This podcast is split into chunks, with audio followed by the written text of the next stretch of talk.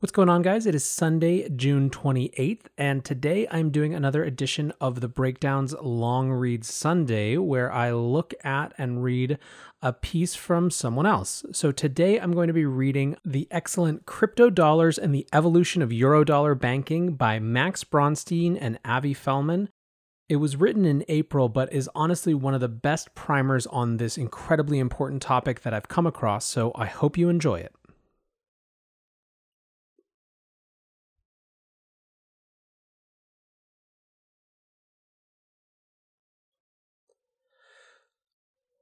Overview While Bitcoin is rapidly assimilating into the global monetary picture, the dollar is unequivocally the world's reserve currency given its dominance in world trade and the scale of the global demand that exists for dollar denominated debt. Furthermore, there is a massive supply demand imbalance in the dollar market today, particularly exacerbated by foreign entities who need dollar liquidity to service their debts and to trade with other countries. Crypto dollars, namely stablecoins and synthetic dollars created through derivative contracts, are uniquely positioned to help service the world's dollar demand and will likely see immense growth in market capitalization as the world looks for easier and more programmable ways of storing, transacting, and financing in dollars. For a technology lauded by enthusiasts as a way to escape the dollar, cryptocurrency might actually do more in the near term to strengthen the dollar rather than to weaken it. In this paper, we explain why.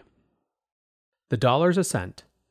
One of the more interesting and before the recent collapse non consensus macroeconomic theories pertaining to today's monetary system is the dollar milkshake theory. Popularized by Brent Johnson of Santiago Capital, the theory states that since the dollar is far and away the strongest and most demanded world currency, the flood of liquidity that was created by central banks starting in 2008 will inevitably be sucked up by the US dollar and the US economy. The core of the argument is that a global marketplace renders the source of liquidity irrelevant. In the end, liquidity will always make its way to its most productive use, to the place where that liquidity generates the highest return. In this way, the dollar and the US economy are acting like a large milkshake straw through which the world's liquidity is currently being sucked up and reallocated. To accept this theory, first one must believe that the dollar is indeed the world's most dominant currency. To convince yourself of dollar superiority, let's examine the most important demand inputs. First, while the Fed funds rate in the US is at record lows, the central banks of most other developed economies have pegged rates much lower, with countries like Japan and Switzerland currently flashing negative yielding interest rates. Higher relative yields translate into more demand for US debt, which in turn increases future demand for the dollar as those debt needs to be serviced, which in turn increases future demand for the dollar as those debts need to be serviced. This trend was particularly exacerbated over the last decade because of how crowded most yield earning strategies became. To contextualize just how desperate investors are today, as of March 2020, there was 11.6 trillion in negative yielding debt globally. Second, the US has a much stronger economy than almost all global peers. The US has been home to most of the wealth generated from the recent secular growth period fueled by software and computer innovation, a fact you can confirm by looking at the deviation between the S&P 500 and all other global indices over the last 30 years. Strong returns create demand for the dollar as those assets are primarily traded against the dollar. It's hard to invest in the newest AI startups posting 250x revenue multiples with RMB or the Canadian dollar. Similarly, dollars are the only currency that can be transacted for US Treasuries, which are at times one of the most in demand risk off assets in the world. Third, much of the world trade is denominated in dollars. Companies in countries abroad will often invoice in dollars, even when dealing with non US entities, because they find it valuable to transact with the stability of USD. According to Gita Gopinath, the dollar accounts for 4.7 times its share in world imports and 3.1 times its share in world exports. Lastly, and most importantly, the world's debt is by and large denominated in US dollars. With nearly 60 trillion in dollar denominated debt globally, there is immense demand to service dollar debt. When it comes to borrowers outside of the United States, the dollar debt burden of foreign entities reached 12.07 trillion in Q3 2019, according to the Bank for International Settlements. While rates were just recently moved to near 0%, an annual interest rate of 1.5% generates over 1 trillion in annual US dollar demand. Since by borrowing USD, the borrower is effectively short dollars, meaning they will have to buy back the principal and pay down interest with USD. Since the dollar is so disproportionately used as the world's primary form of debt, any deflationary pressure in the system can quickly cascade. This is exactly what we're seeing now. Dollar debt is now four times larger than euro debt and 24 times larger than yen debt, which gives foreign currencies little breathing room when they begin to depreciate relative to the dollar. Alongside ubiquitous use of the dollar to purchase oil within the petrodollar system, the need to hold USD to service debt is one of the largest drivers of dollar demand. According to the IMF, global central banks hold around 6.75 trillion in dollar claims, over half of all their currency reserves. Assuming the trajectory US dollar debt grows, central banks will need to buy even more USD to pad their reserves. Over time, all of this culminates in a global short squeeze on the dollar. If this theory is to play out as described, it would be one of the most destabilizing forces in monetary history, the dollar's strength would cripple capital markets and cause foreign currencies to collapse, which in turn would lead to debt defaults and subsequent money printing. The only way for politicians to dig themselves out of a mess that calamitous would be to restructure global order, similar to the introduction of the Bretton Woods system in the Plaza Accords. In the former, the world's most powerful governments attempted to stabilize the international monetary system by pegging foreign currencies to the dollar and the dollar to gold. In the latter, G5 countries came together to devalue the dollar in an effort to stabilize foreign trade and make U.S. exports more enticing. If history is any indication, a global monetary restructuring will likely come with both currency and institutional debasement. Now, we don't have a crystal ball for the future of the global order, so the rest of this discussion will focus on the world's immediate demand for US dollars, how that demand is serviced, and how those services might change over time. This demand spans the entire spectrum of economic actors, from workers in developing countries to the world's largest central banks. Everyone wants and needs dollars. And getting access to the dollar isn't always easy. It usually involves obstacles imposed by either the US government or foreign governments enforcing capital controls. With greater debt deflation abroad and geopolitical tensions, there's a sizable amount of pent up demand for more seamless dollar distribution sources. Enter crypto dollars. As we'll discuss, it's very likely that growth for cryptocurrencies in the short term is fueled by economic actors using them as rails to access the dollar, rather than demand for the dominant underlying assets, Bitcoin and Ether. Eurodollars and the shadow banking system. To understand the importance of cryptocurrencies as a conduit to access and move around dollars, it's important to first lay out how dollars move throughout the world today. More specifically, how dollars move around outside the US financial system. There are many pieces of infrastructure that encompass offshore USD banking, but this piece will focus on two elements the shadow banking system and eurodollars. The shadow banking system involves what its name implies the facilitation of banking services, primarily the creation of credit, outside the realm of a regulated financial system. Despite the ominous name, shadow banking isn't all that sinister. The shadow refers more to the general lack of insight and transparency than to illusions of illegality. Like traditional banks, entities in the shadow banking system issue credit to counterparties who want liquidity, with the main difference being that they lend against securities rather than commercial deposits. Using securities as collateral dramatically expands the total available collateral as the market sizes of corporate debt and federal government debt far exceed the total size of commercial bank deposits. In fact, the ratio of corporate debt and federal debt relative to total commercial bank deposits is 2.26 to 1. Since shadow banks aren't lending against commercial deposits, they're not beholden to the Fed's liquidity and capital requirements, giving them the leeway to use more leverage than a traditional bank.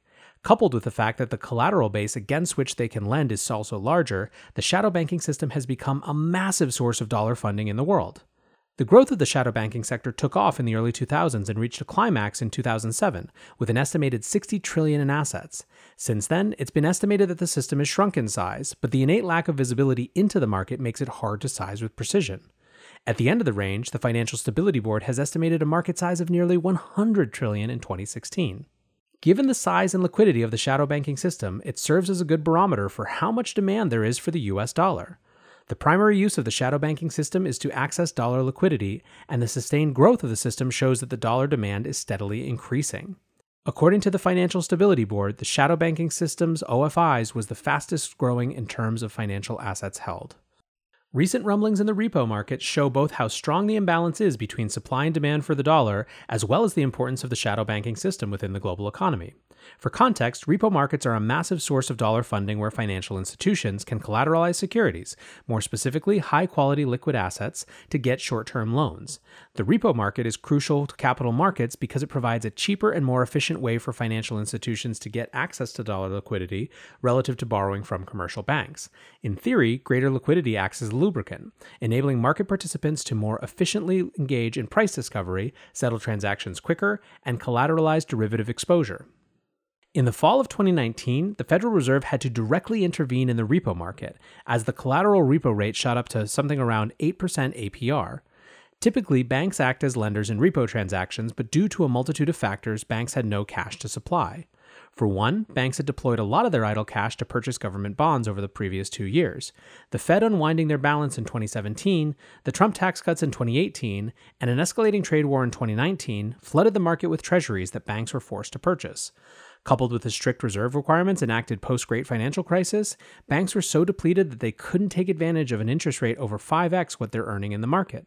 Since then, the Fed has continued to try and ease the world's dollar crunch by offering up liquidity to repo markets on the order of $500 billion a day. On to concept number two Eurodollars.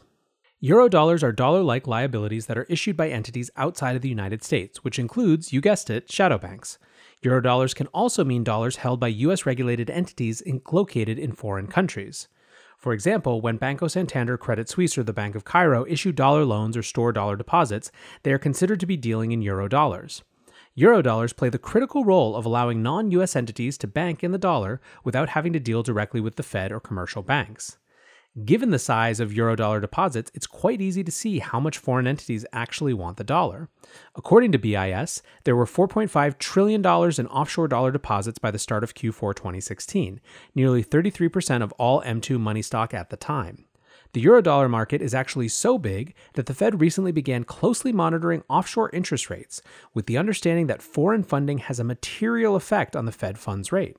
This similarity in funding costs has only increased demand for eurodollars, as foreign entities can lend at the same rate as the Fed does. They don't have to be regulated by the US government.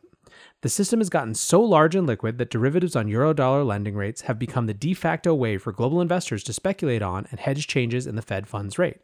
The rampant demand for dollar exposure has catapulted eurodollar derivatives to be the largest products traded on the CME by volume and total open interest. Dollarization and weaponization. The strength of the dollar is a delicate dance for the United States. A strong dollar can cause consternation for internal U.S. industries that export services and goods to other countries. Some countries, such as China, intentionally depreciate their currency in order to increase the attractiveness of exports and jumpstart industries. In fact, China is a large holder of US debt and a huge source of dollar demand, for the sole reason that they wish to keep their currency low against the dollar to increase exports. From this angle, it may seem the US would not want a strong dollar to compete in the global marketplace. Viewed through a different lens, a strong dollar allows the US to issue debt more cheaply than other countries, since it is the only currency accepted in exchange for treasury bills, one of the world's most in demand assets. The other side of the issue is political in nature. A strong dollar gives the US a great deal of leverage. Without access to dollar financing, people and governments lose the ability to freely trade with the rest of the world and are forced to incur high transaction costs trying to convert assets between weaker currencies. Throughout history, the US government has harnessed this economic power to punish foreign enemies, sanctions and tariffs being the most common tools.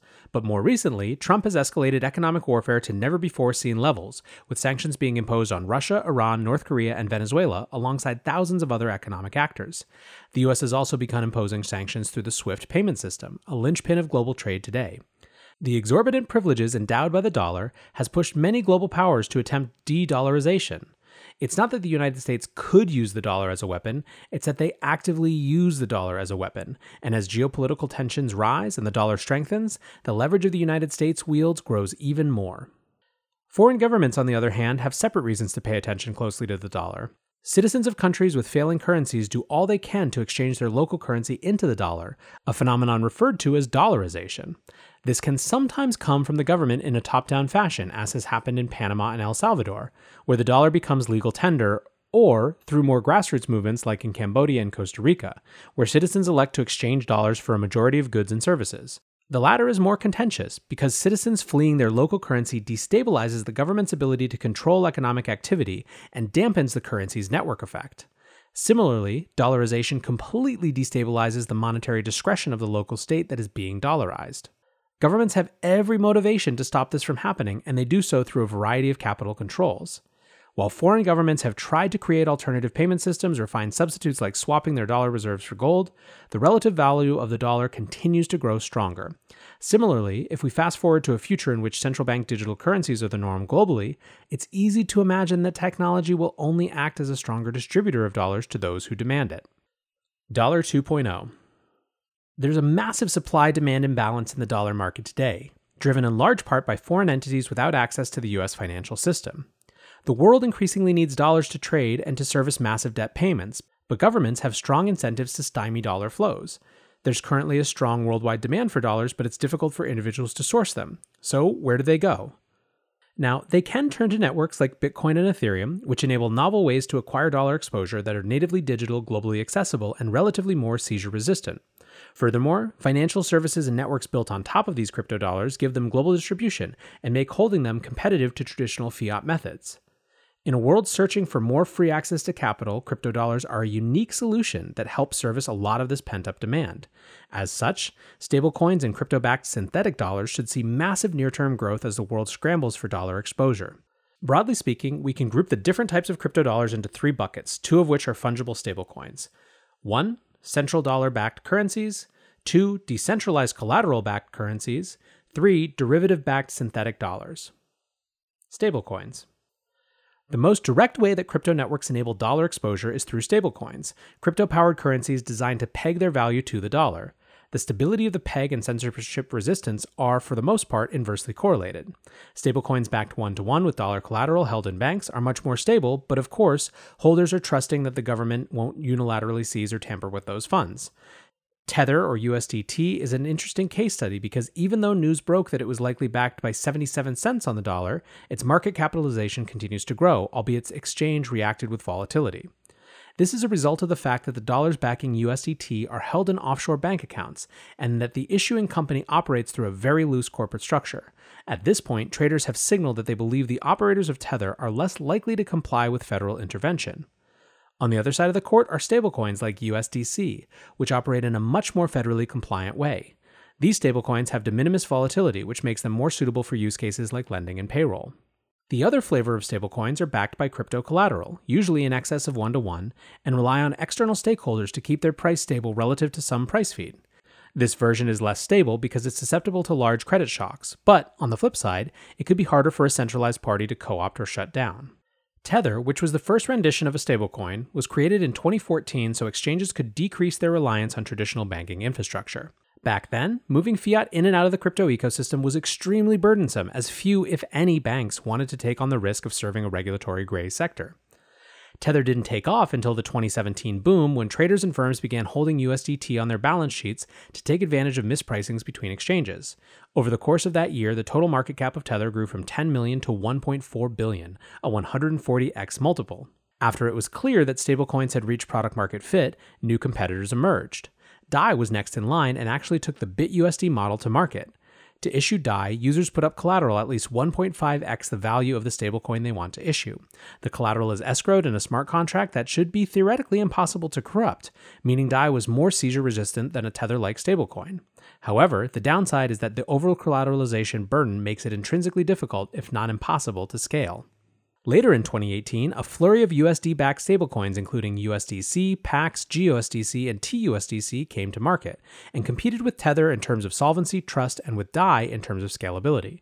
At present day, the total market capitalization of all stablecoins stands at roughly 8.2 billion USD, roughly 0.45% of the US dollar monetary base, and 6.5% of Bitcoin's market capitalization. These stablecoins were able to gain such traction for a number of reasons. One, their digital nature makes it easy to issue and send them around the world at low cost. Two, existing exchange infrastructure already had a network effect of users. Three, a new class of financial services was created so that stablecoins could be borrowed, lent, and used as derivatives collateral. Setting up a crypto wallet to send and receive stablecoins is far easier than setting up a bank account, especially for entities outside the US. Similarly, a new breed of blockchain based financial services has created incentives to convert traditional dollars to crypto dollars for more than just trading, the main incentive unequivocally being dollar yield. Crypto dollars can be lent to money market protocols like Compound, lent to margin exchanges like DYDX, and then used in peer to peer to payment applications like Dharma, all while still earning a yield. Stablecoin yields have historically been multiples higher than the Fed funds rate, with USDC rates hovering around 4 to 10% APR for most of 2019. It's also worth noting that crypto dollars themselves are beholden to network effects. As the ecosystem progresses, it's likely that only a handful will grow their monetary bases. Outside of Tether, USDC has become the most dominant stablecoin. Hyper crypto dollarization. Using cryptocurrencies to get exposure to the dollar has been the untold story of the space since 2018. Fast forward to today, billions in crypto dollar loans have been originated, and billions of crypto dollars are earning an interest that far exceeds the yields available at the world's premier financial institutions. Better yet, crypto dollars are far easier to onboard and transact in compared to traditional financial infrastructure. With such rampant global demand for the dollar, it's very likely that cryptocurrencies actually further entrench its strength, ushering in a world of hyper crypto dollarization. What does this future look like? Which use cases will be crypto dollarized the most? Crypto dollars will grow the most from use cases that actively pull people into the ecosystem away from the traditional world.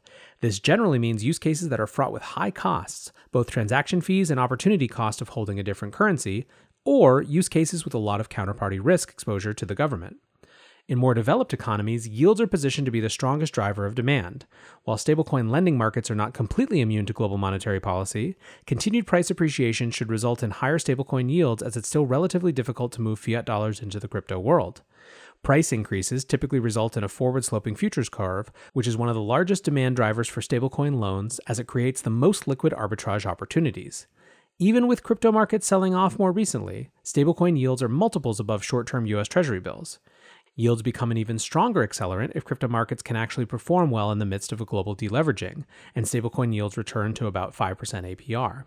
Another use case ripe for disruption is remittances, primarily in countries with strict capital controls.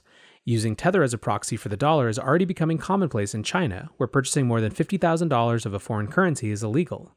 Many OTC dealers who initially began servicing crypto to crypto transactions are largely moving their businesses to support both crypto to Tether transactions as well as fiat to Tether transactions. The remittance market as a whole processed roughly 689 billion USD in 2019, but even more important, it overtook foreign direct investment as the largest source of foreign capital inflow. On average, roughly 5% of transaction value is captured in fees and FX exchange margin, meaning nearly $30 billion of USD is captured by intermediaries. With enough infrastructure, crypto dollars are more than capable of eating into the margins enjoyed by today's remittance providers. When dollar debts come to roost and global currencies begin devaluing against the dollar, it's very likely that governments will do everything they can in an attempt to keep capital from fleeing their countries. Take, for example, Lebanon, where banks began restricting withdrawals and citizens were forced to sell bankers' checks at 30% discounts. To skirt around withdrawal controls, citizens began converting whatever cash they had into Bitcoin and Tether. Similarly, the Central Bank of Argentina began imposing strict restrictions on how much USD citizens could purchase just last year after the Argentine stock market and the peso fell precipitously. Since some crypto dollars are more likely to be seizure resistant than traditional fiat notes, it's likely that they're used by citizens to flee their weakening home currency. Final thoughts. Counter to prevailing mainstream narratives, the new alternative financial system being created on top of crypto rails is increasingly assimilating into, if not starting to eat, parts of the traditional world. The unique aspect is that the assimilation doesn't resemble what everyone previously imagined. Dreams of the world ditching their fiat en masse in exchange for cryptocurrencies have been met with the same stark reality facing the entire global monetary system. Everybody wants dollars. Rather than squander the opportunity for ideological reasons, the crypto industry should rally around this dollar scramble to onboard more users. Unironically, it is demand that spurs growth, and that's one area the crypto space has been lacking. What does a strong dollar and increased crypto dollar usage mean for Bitcoin? From a macro perspective, there's the argument that deflation induced by a strong dollar will be damaging to Bitcoin because the world perceives it as a risk on asset. That may be true, but it's important to conceptualize that a strong dollar likely leads to widespread currency debasement, and while the dollar is one refuge, there will likely be increased demand in general for fiat hedges. Even more, servicing this demand will only further prove that financial alternatives exist for everyone, as Bitcoin has all of the features necessary to be the most democratized store of value asset. There's also a strong argument for inflation in the United States. A strong dollar undermines the Federal Reserve's ability to keep the global monetary system stable, which in turn pushes interest rates lower to combat deflation.